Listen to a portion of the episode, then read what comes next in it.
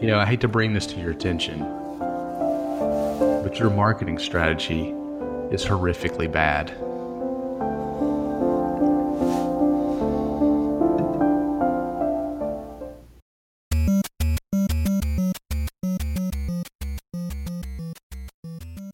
Welcome to Touchpoint, a podcast dedicated to discussions on digital marketing and digital patient engagement strategies for hospitals, health systems, and physician practices. In this podcast, we'll dive deep into a variety of topics on the digital tools, solutions, strategies, and processes that are impacting our industry today. We hope to share a lot of great information and have a little bit of fun along the way. So, I am always joined by my co host, Reed Smith. Reed is a digital strategist, uh, social media enthusiast, and an altogether great guy. You can find him online at Reed Smith on Twitter. He's uh, Reed Smith on LinkedIn, all the social platforms, and his website is socialhealthinstitute.com. Reed, welcome today to the podcast. Thank you very much, Chris. Uh, Chris, my co-host and good friend, uh, find him online at, at Chris Boyer on Twitter as well as many of the other social platforms. ChristopherBoyer.com is where you can find him on the interwebs. And uh, uh, like myself, Chris spends a lot of his time and effort and energy working with hospitals around the country. And uh, we get to do this every week. So this is uh, it's a lot of fun. It's a lot of fun. We're on episode 19, Reed. Next week, we're actually going to be doing a special episode. The 20th episode is a big milestone for us where we're, uh, we're going to be covering the top 20 digital marketing tips for hospitals. And we've been asking people online to uh, submit those.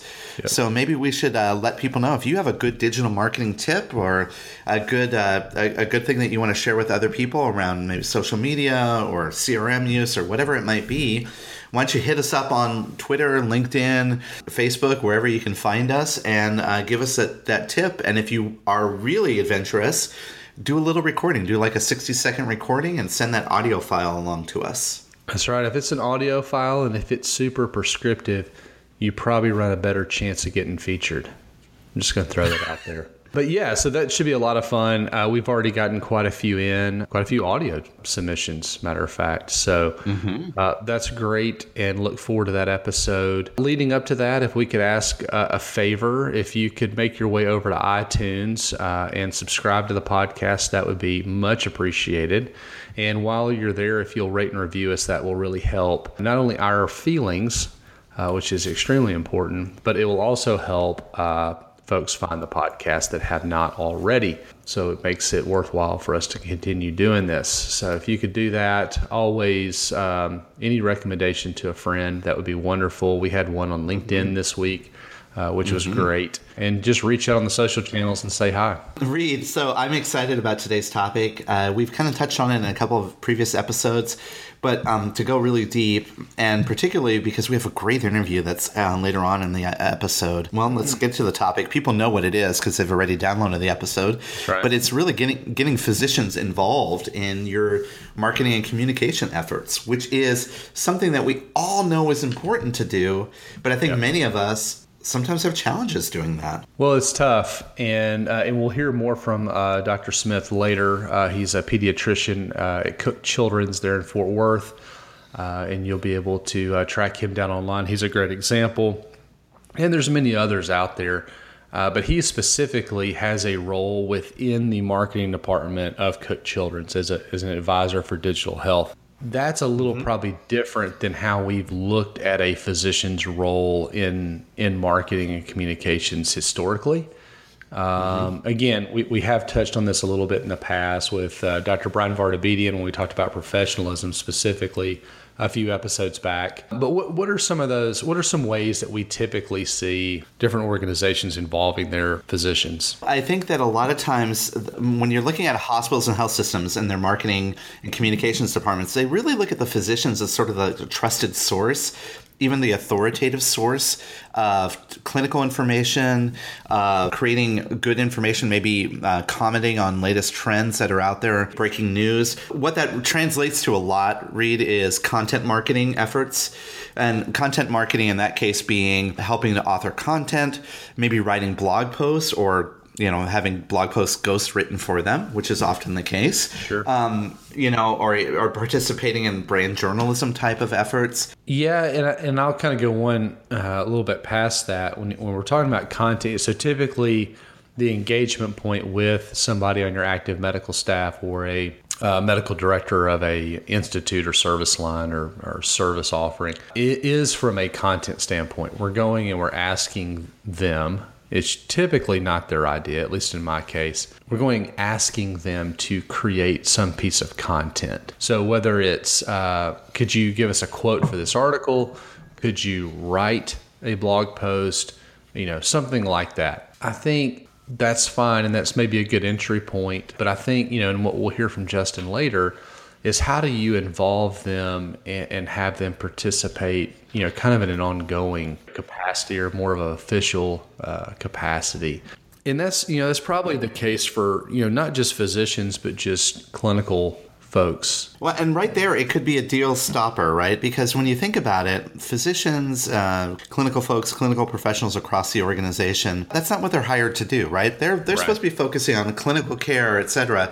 When you say, "Hey, would you like to author a blog post? Would you like to provide a quote?" oftentimes they see that as a big ask and there's been plenty of times me as a marketer uh, you know wanting to work with physicians on creating their their website content and they're like yeah that's fine i have time for a meeting at 5.30 a.m you know like before my my day starts. Right.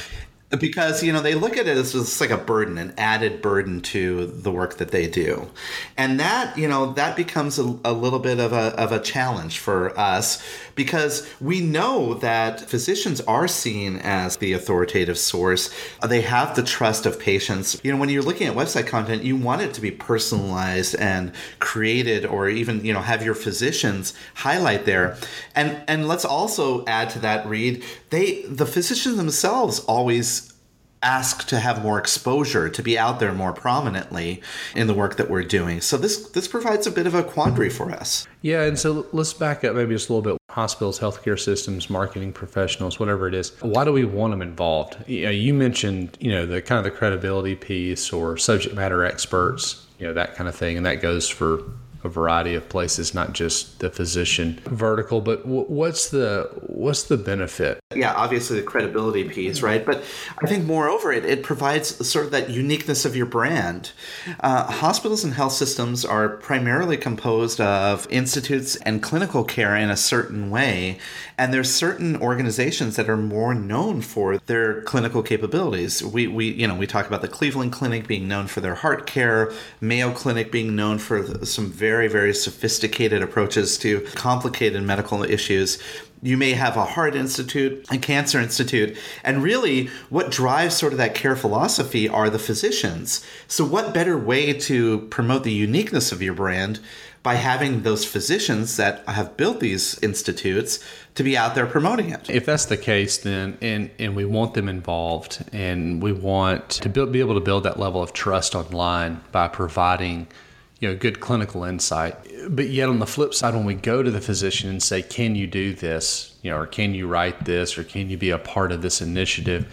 You know a lot of times they're seeing it like you mentioned is is one more thing to add to their day. So how do we do a better job of conveying value? It helps a lot to really kind of start to understand how you're going to be structuring the way you present your content to your audiences.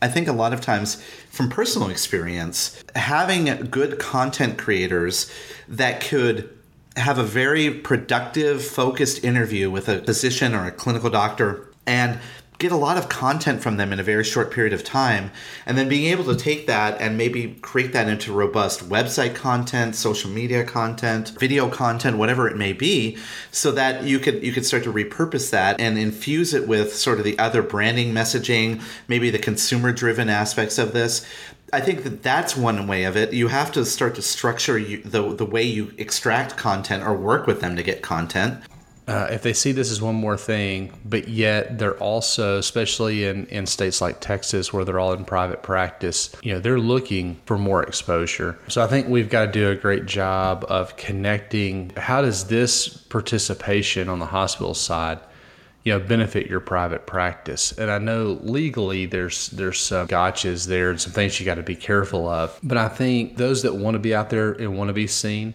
and again it, it may be that you know value is demonstrated by them seeing someone else a peer do it and seeing mm-hmm. the benefit there right? So again sometimes it's finding the right person to start with that then you've got that case study. You know, everybody loves a good pilot project, right? So, mm-hmm. you know, this is no different. You know, go find the one that it's going to work with. Maybe maybe they're in a, a specialty or subspecialty that is more consumer focused it would make it easier for you to fit in your marketing activities. But i think we've got to have some real examples to be able to really kind of convey you know that message. And it's not you know it's it's coming less from just you've got this idea. But what i'm also finding is that there are there are a variety of type of, of physicians that i've worked with in, in my lifetime.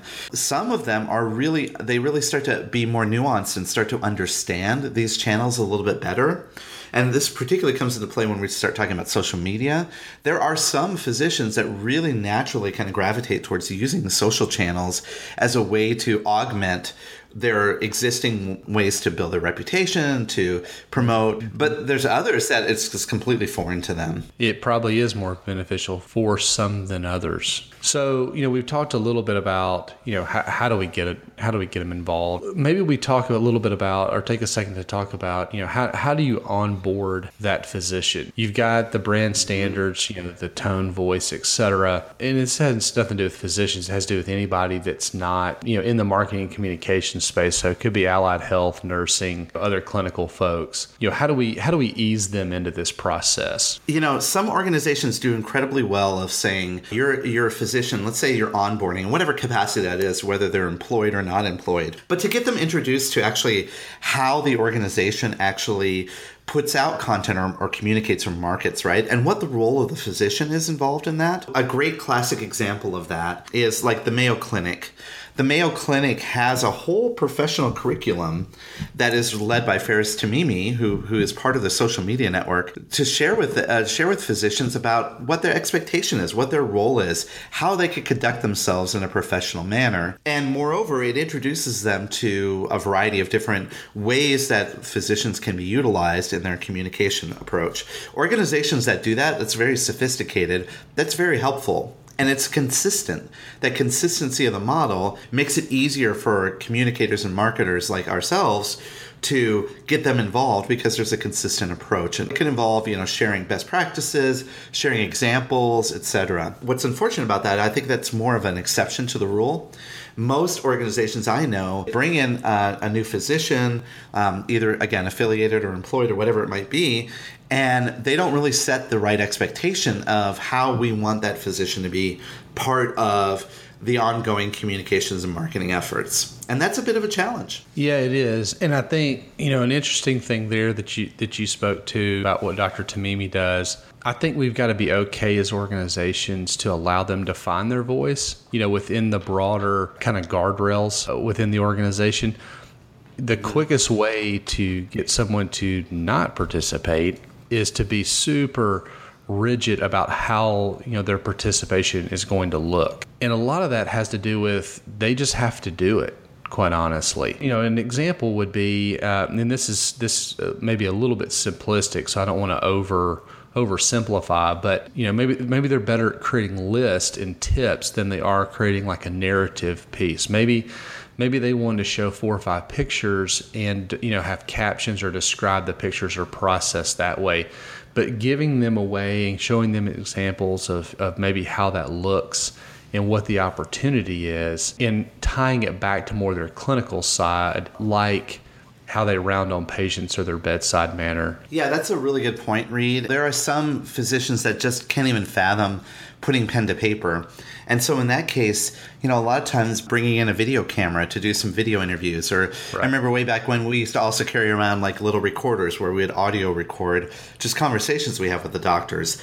That works tremendously well. It, it puts less impact on their time it allows them to bring their voice forward. And if you do it right, if you have a good videography team, you can actually get some really great video content that you can repurpose over and over again. Let me tell you a little story. I, quite honestly, we once were doing a video series, uh, wellness video series, and we would show up to talk to multiple different physicians and we, we would we'd show up and we'd say, okay, what we want to talk about today is let's say uh, varicose veins. And so we'd show up with the video camera, set it up. The doctor would sit down. He'd have his white lab coat on. His arms were crossed in front of him, the traditional doctor pose, and he proceeded to say, you know, a minute to two minutes of very clinical information of stuff that's very dry, almost stuff that you can get from WebMD, right? Not very personal at all. Mm-hmm. And while that information was good, it really didn't meet the tone and the theme of what we were trying to do, which is wellness marketing.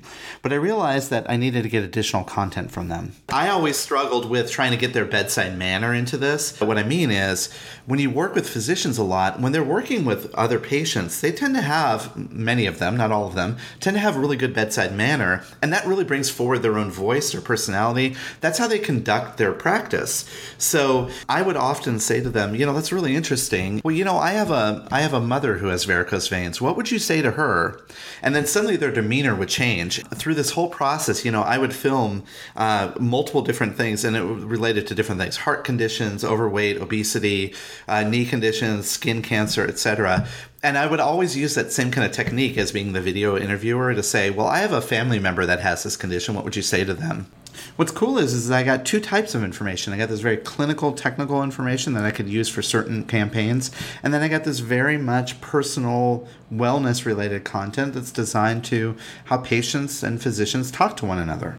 And of course, you know, at the end of this, the uh, the the videographer turns to me and he says, "Boy, you have a really sick family."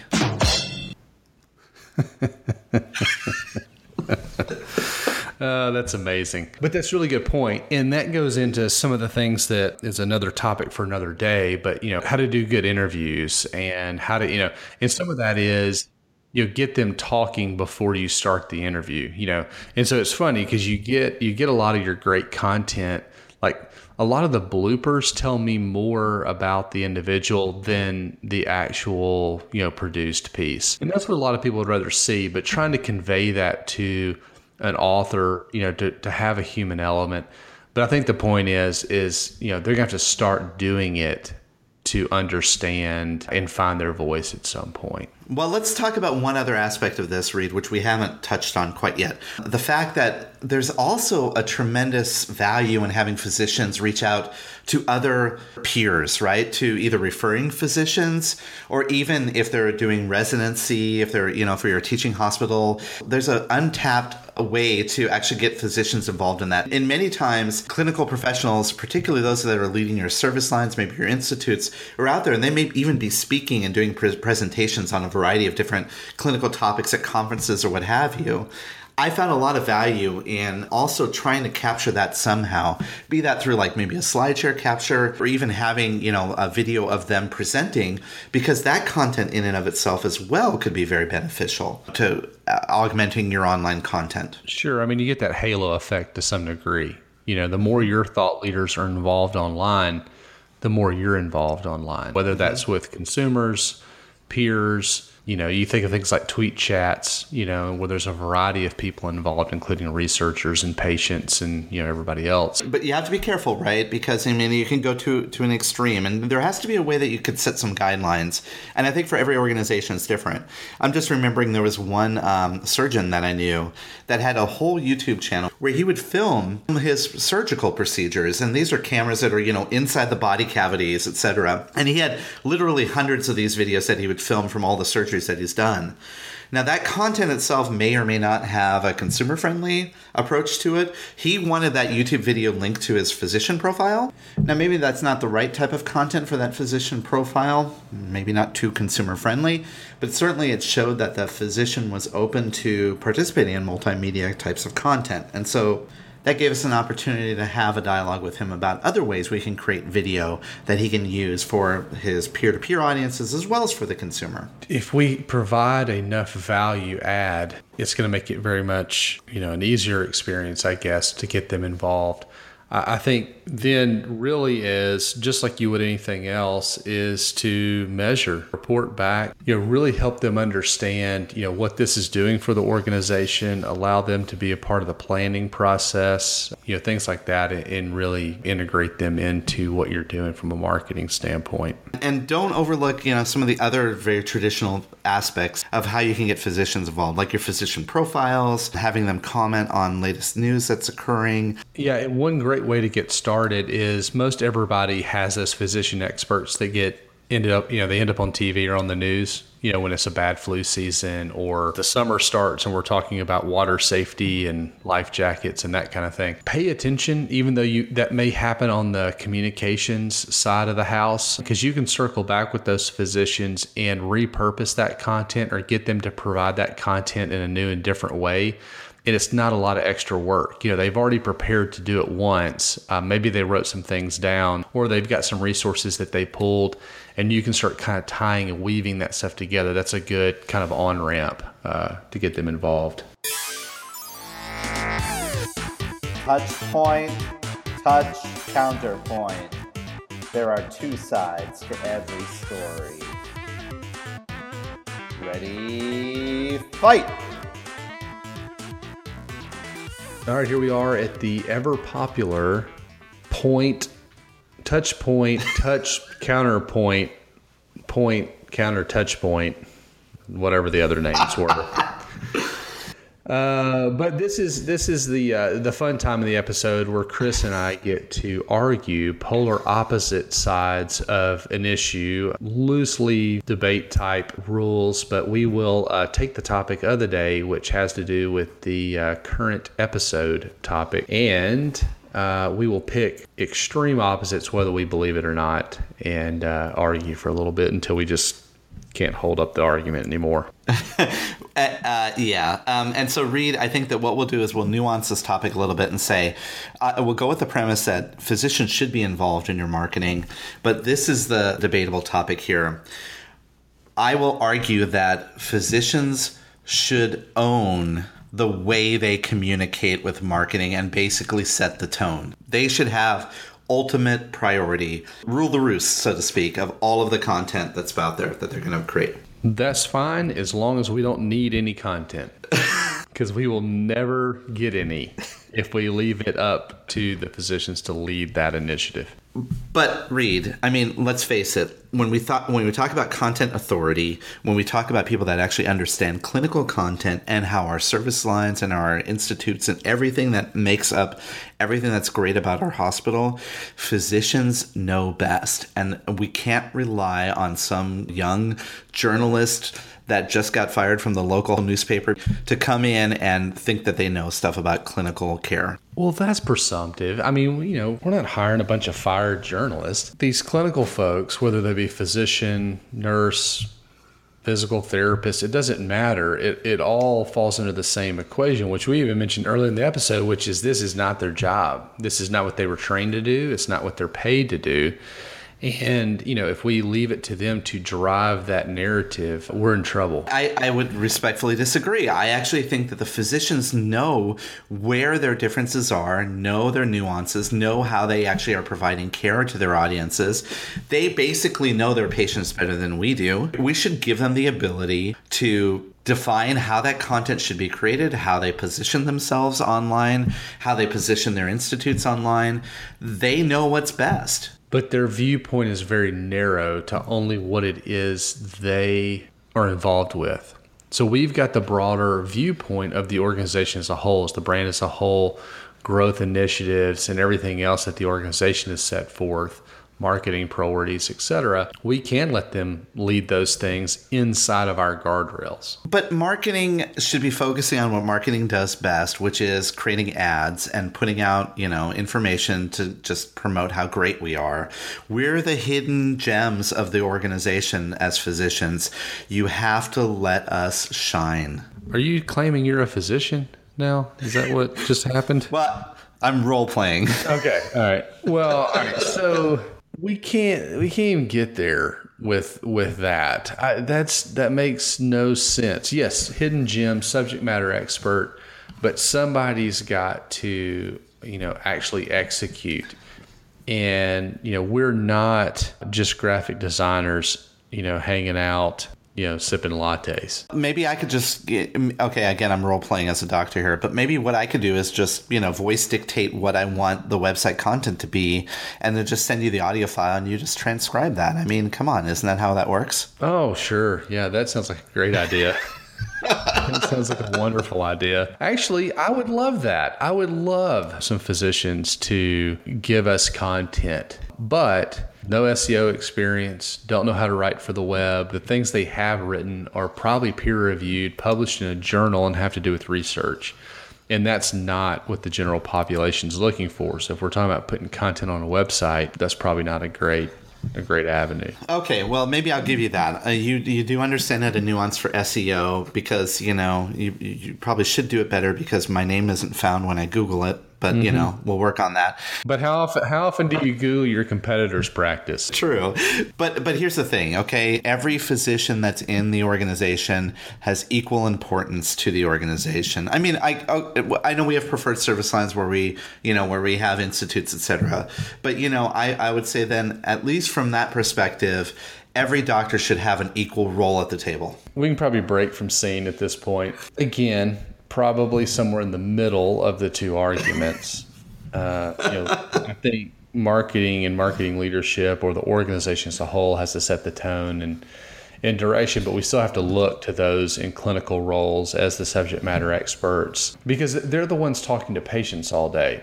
And a lot of the questions sometimes I even ask when they say, you know, what would I write about? This is really anybody in a mm-hmm. clinical role is like, what would you say the most today? You know, I think there's a lot of logical ways that all that could be tied together. I agree with you on that, Reed. And I mean, barring, you know, kind of regulations around, uh, you know, promotion and Stark, which we haven't really even talked about, but we're not going to get into. I think that having as much physician interaction that you can I'm with you, Reed, when you say I would love to have doctors to, to give us content, but also then to also respect marketing and communications professionals to take that content and repurpose it. A lot of times there is some pushback to say, well, you you dumbed this down or you made this, you know, to, to the seventh grade reading level, and that's not how our patients see things.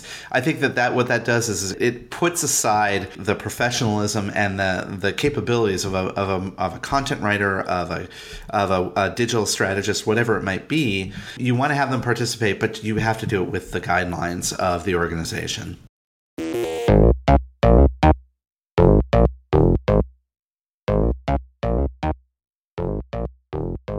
All right, we're back with the Ask the Expert section of the podcast. And today we have Dr. Justin Smith. Uh, he's a pediatrician in Fort Worth, Texas, and is part of Cook Children's. For those in Texas uh, and regionally, will will obviously know the name. For those that want to track you down, what's the best way for people to uh, find you online? I really talk professionally on Twitter the most, and that's uh, at the Doc Smitty on Twitter, and then have a lot of patient-facing content that lives on my Facebook page, which is also the Doc Smitty. Well, thanks. I, I appreciate you taking a few minutes. We've been talking, Chris and I've been talking today a lot about physicians, and, and, we've talked historically more about you know the professionalism side of the equation. And, and what I really wanted to visit with you about, and what we've kind of been talking about today, has really more to do with the with the marketing side of the house and you know, how do we get physicians involved? Those of us in the hospital world, what does that look like? What does that mean? And you're the first person that came to mind because I know you've got a unique situation there at Cook Children's where, yes, you are in practice as a pediatrician, but maybe tell everybody that, that's not familiar with your story, you know, kind of what you're doing now and kind of what led you to that. So I got into um, sort of being involved in digital spaces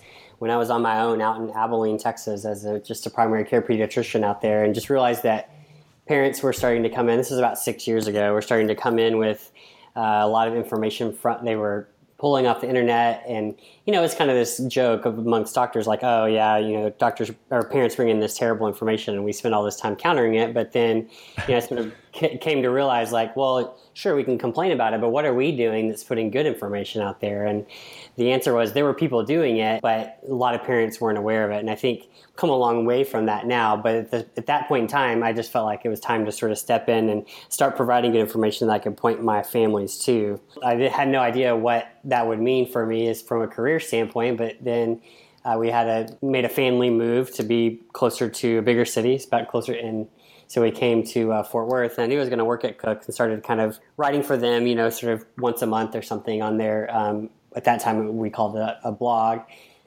About a year into it, uh, Cook Children's was making a transition to a more newsroom style and um, realized that they needed um, someone who could be up to date on the topics, who could turn stories quickly, who could uh, be following the news and see what's relevant and important to our patient population, and realized that I had some skill in doing some of those things. And so at that point, they made me an offer to join the marketing team as the medical advisor for digital health. And so I've now been serving in that role um, a little over three years. And it's really been fun to see how the roles changed over time and also like the way we've been able to work in a synergistic way to elevate the brand's name, but also to elevate my own personal brand um, through them. And so we've really um, become a part of the team in a way that's different than even some of the other physicians we see being involved with hospital um, digital marketing efforts. We'll have a link in the show notes, obviously, to a number of the things that you mentioned, but one being the newsroom there at Cook Children's, that particular web property, I guess, which like you mentioned, historically may have been called a blog, but it's much more than that now. Can you talk a little bit about that that web property and, and kind of the reasoning behind the way it looks, the way it looks now? Yeah, and we have a, a, really amazing team, and the team I think was starting to see a change in just the way patients were seeking information. And in our case, it's patient families is really what we call it because we're usually looking to reach mom and dad. But you know, it was just we we realized that um, there were stories out there that had health implications for our families and they were getting that information from other sources because the other sources were the ones to to write and release first. And because of the way um, we were set up we were only publishing like two or three times a week prior to this change. And now that we are sort of expected to publish every day we're able to be a lot more agile. We have a you know sort of a collection of posts that sits there and is ready to run but we never know when we walk in in the morning what story is going to run today whether it's going to be one or two you know things change a lot. And um, you know i've had stories that were really awesome that i just couldn't wait to get out that waited weeks because they were evergreen and there were just things that continued to pop up that needed to be addressed. As you've you know kind of made your way through this how, how is you know participating you know as the medical advisor for for digital health kind of within the marketing pr world within the hospital what has that done for your personal brand and even your maybe not private practice, but your clinical practice? I guess it's definitely uh, a great. It's been very beneficial to to my personal brand for sure. I mean, the reach that I'm able to get by having a health system um, backing and promoting my content is, you know, just much greater than I could ever done on my own. And I've seen, you know, Facebook followers, which is really where I measure. Facebook is really where I measure whether I'm engaging with families or not, because that's where that families follow me is, is on Facebook. And so I've seen that reach and that engagement just continue to grow despite the fact that everyone says you can't succeed on Facebook without paying anymore. And um, I very rarely have to put any money behind anything, but I still continue to get really powerful reach. And so um, it's definitely helped my digital brand. And then as far as in person and sort of my practice growth, I'm in transition right now. I'll be um, opening up a, a, new clinic that's intended to be an innovative center for the health system in August. Even now in this transitional space, uh, I would say half or more of our new patients will tell our receptionist that they heard about us or found out about us on Facebook. Most of that points back to to my the Doc Smitty Facebook page, not necessarily our Cook Children's Trophy Club Facebook page, which we have. Uh, but still, that it, it, translates to, to patient volume, at least in my case. And I don't think that's always the best goal for uh, physicians out there. Like if they just think it's all about building a practice or getting new patients, I, I, I really hesitate to to let physicians think that. And I really think they should think more about providing good information, engaging with patients, and trying to show a little bit of the softer, more fun side of the, themselves and their practice and then if there's any secondary gain from from patients showing up at the door, great. But if you focus on that, I think you, you may be disappointed because it doesn't always work out that way. How has the health system, how has Cook Children supported you? Tremendously well. I mean, first, even just the thought of creating a position and structuring it the way they did uh, was pretty innovative um, and still is. I mean, there's not very many of us doing what I do out there. So even just that from the very beginning was just a real leap of faith. And then since then, you know, I mean, I think there are just things about PR and and marketing and really journalism. It's a little mix of all that that um, I just was not trained to do.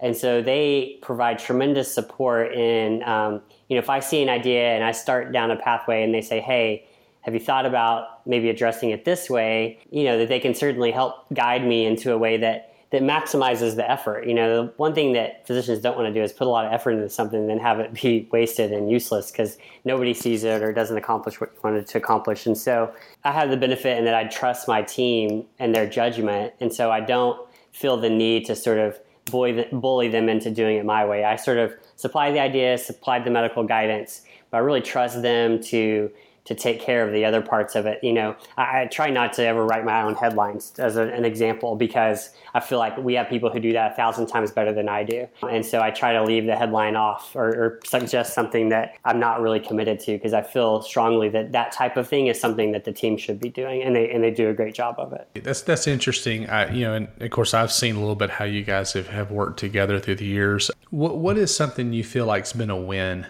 Last year, actually, right about this time, uh, in Fort Worth, we were seeing just a significant increase in child drowning, near drowning, and drowning. People were showing up in our ER with near drowning experiences, and then and then death as a result of drowning as well. We just realized like this is a perfect example of a place where you know we could do something as a hospital system that actually might move the needle for health in our community in a short term in a short play, not not even just the long term play.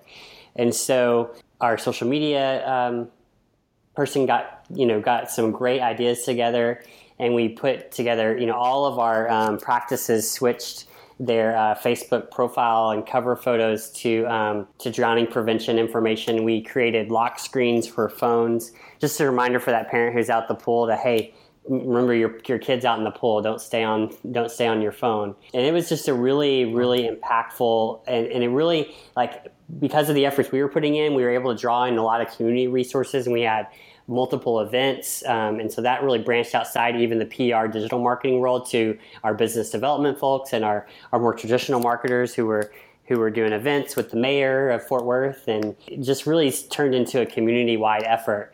And it just was really powerful to see that sort of pick up. And honestly, like that doesn't have so much to do with me being a physician involved. It's just being a concerned community member and, and, and having a team that recognized the importance and, and letting them take the ball and run with it. A lot of folks listening to this podcast obviously are marketing communication professionals, primarily, you know, with hospitals and health systems across the country. And you've probably heard this, and I've heard this a number of times as I've traveled around, but people are always interested in how do I get physicians involved? Now, involved means a number of things to a number of people, but you know, as we start looking at how do we go engage the active medical staff, uh, whether that be for content creation or participation on the marketing team uh, from a strategy perspective or whatever that is, what, what's a tip or two that you can pass along as someone who is in the middle of all this you know, to those out there that are that are trying to get started and trying to go engage those physicians. From the very start like it is important that as a team you define what opportunities there are for physicians to be involved and then communicate those to those physicians because you know if you go to them and say hey we, we want you to help i think what they hear is oh yeah writing means you know a research paper that's you know 2000 words and has a ton of sources and everything else and that typically is not what you're looking for. And so you need to communicate to them that, hey, it might just mean that um, I'll get a quote from you for an article, and that might even be done elect- you know, via email. Or it might mean that I come and interview you and, and then help create content based on an interview. Or if you do have uh, someone on staff who's a writer, it may mean writing a blog post, but even that is not going to be as cumbersome as, as writing for what physicians typically think of as writing. And so defining that I think is is important. And then think like what what is a physician looking for and what are we how do we think? So we think constantly all day long is a assessment of risk versus benefit. And uh, the problem in these spaces is that the physicians traditionally have seen it as all risk. Um, well, what if I say something wrong? Or what if somebody gets online and asks me a question I can't answer? And, and they see all the risk and, and then the benefit they they have a harder time seeing and so when they're making that assessment risk versus benefit wish the, the risk wins every time in their head so you really have to communicate to them look, that really doesn't happen. And, and we'll be there to help you should someone ask you a question you can't answer. And we'll redirect them back to their doctor and we'll help you respond to those questions. Or we're going to d- check and double check and be sure that, that everything that we're putting out there is medically sound so that we don't you know, get in trouble for providing bad information and then starting to on the benefit side really starting to lay out like what it means to have a digital presence and what it can mean for you professionally what it can mean for you personally as an outlet to be creative um, start communicating some of those in a positive way i think can really shift that that balance um, towards a physician wanting to be involved. He is Dr. Justin Smith. You can find him on Twitter at the Doc Smitty. Track him down on Facebook as well as some of the other social channels. Justin, thanks. I certainly appreciate the time. Yeah, thanks for having me.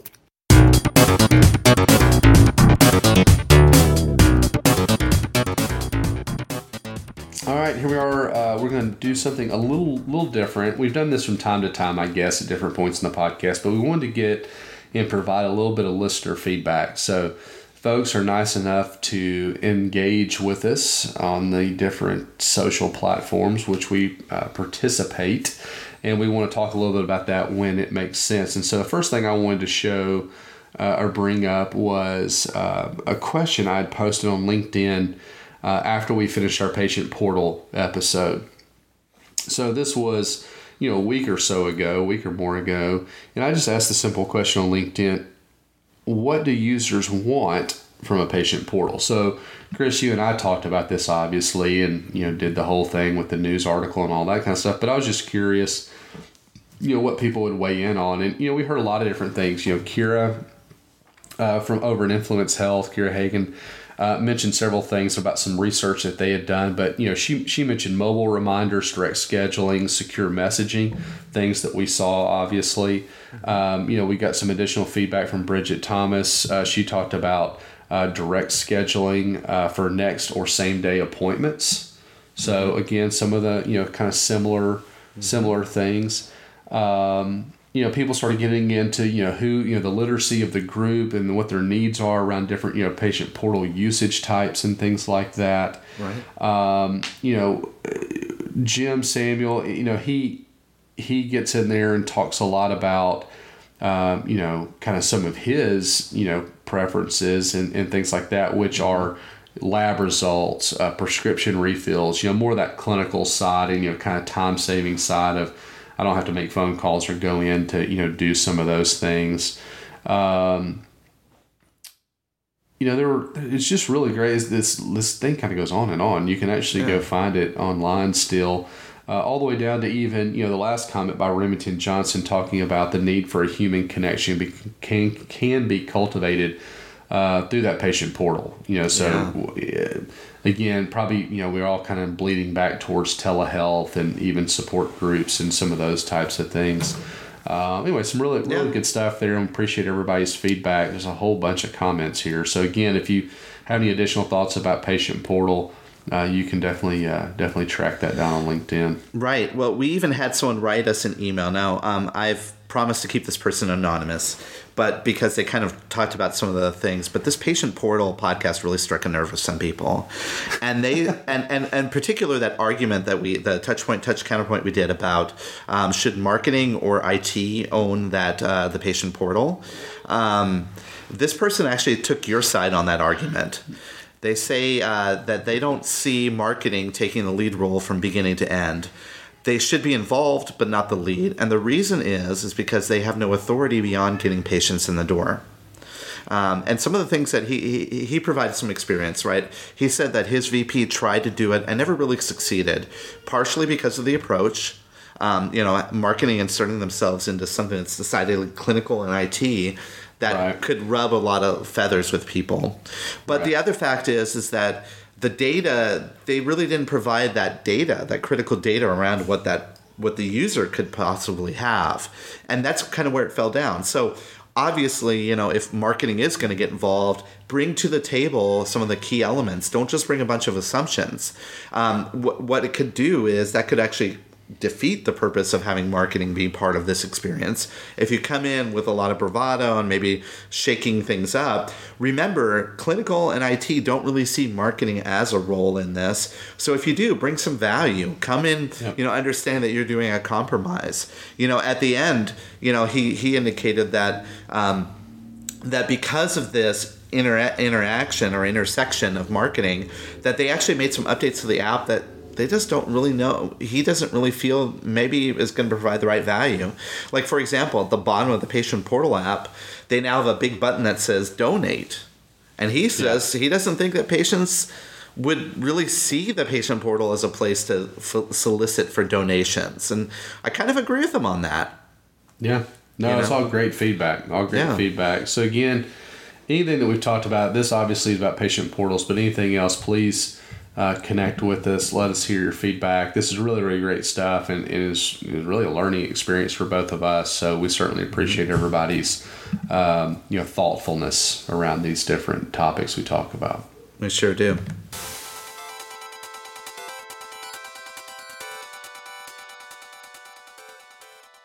Well, now we're coming to the end of episode 19 good conversation we had. I really enjoyed that interview that we had with Dr. Smith. I think that was really good. This is a, a pretty good episode for episode 19. Absolutely. Absolutely. A lot of fun. This is a really neat topic, a little bit different than some of the things that we've talked about. And I think it uh, had some good tips in there. I think Dr. Smith had a couple of good insights and tips people can actually go and, and use. As a quick reminder, episode 20 coming up, we want to hear from you. Would love to hear what your tip would be for other hospital marketing communication professionals. So hit us up on LinkedIn, Twitter, mm-hmm. email, whatever it may be. Uh, as we mentioned earlier, an audio file which you can just record on your phone as a voice memo and email it or text it to us is awesome because we would love to actually uh, feature those. And we're going to do the uh, the top 20 in episode 20. Sorry, I guess it's up to Chris and I on which ones the top 20 are, but send them in. It'll be a lot of fun. we'll try to uh, we'll try to be fair about the, the tips that come up. We'll probably add a couple of our own, but as Reed did mention at the top of the show, anything that's actually audio produced, that would probably get a little bit more preference because we really want next week's episode to feature your voices. So that would be really cool. So, Reed, we're getting to the end now, and we always end our podcast with recommendations. Yes. Uh, do you have you have a good recommendation lined up? I do. Uh, it's I have not finished this book. It is a book. I have not finished it yet, but from what I've read so far, it's uh, really interesting, and I think something that all of us in the marketing and communication space be able to, to glean some insights from. It is by Alan Alda. Do you know who Alan Alda is? You know what I'm talking about? The the actor? Yeah, Hawkeye from MASH. Hawkeye, yeah. Yeah. Alan Alda wrote a book. It is called, and I only bought it because of the title, but it's actually really good. The title is If I Understood You, Would I Have This Look on My Face? Hmm my adventures in the art and science of relating and communicating. And so this book is about, you know, his, you know, journey or quest to learn how to communicate better and how to teach others to do the same. So, of course, he's funny and a lot of candor uh, stories, you know, things like that. But it says, you know, in one of the little descriptors I think I read, it's really, you know, him exploring how to develop empathy is a key factor, especially as it relates mm-hmm. to communication. So, if I understood you, would I have this look on my face by Alan Alda? Hmm. That's great. I'm gonna have to check that one out. I didn't realize that he was an author. I know that I'm very familiar with his acting work. Well, that's great. Yes. Well, Reed, I am going to recommend a podcast. So let me ask you something, Reed. Are you a Law and Order fan? Yeah, I've watched it through the years. Yeah, it's been on for a very long time. I don't know how many years. I, I actually like Law and Order, and my fiance happens to like Law and Order Special Victims Unit. She watches that pretty regularly, and you know, I have to say that it's really good TV. I think that the way it's produced, it's kind of interesting, it's kind of fun. I came across a podcast that is about Law and Order that I've been listening to, and I have to tell you, it is great.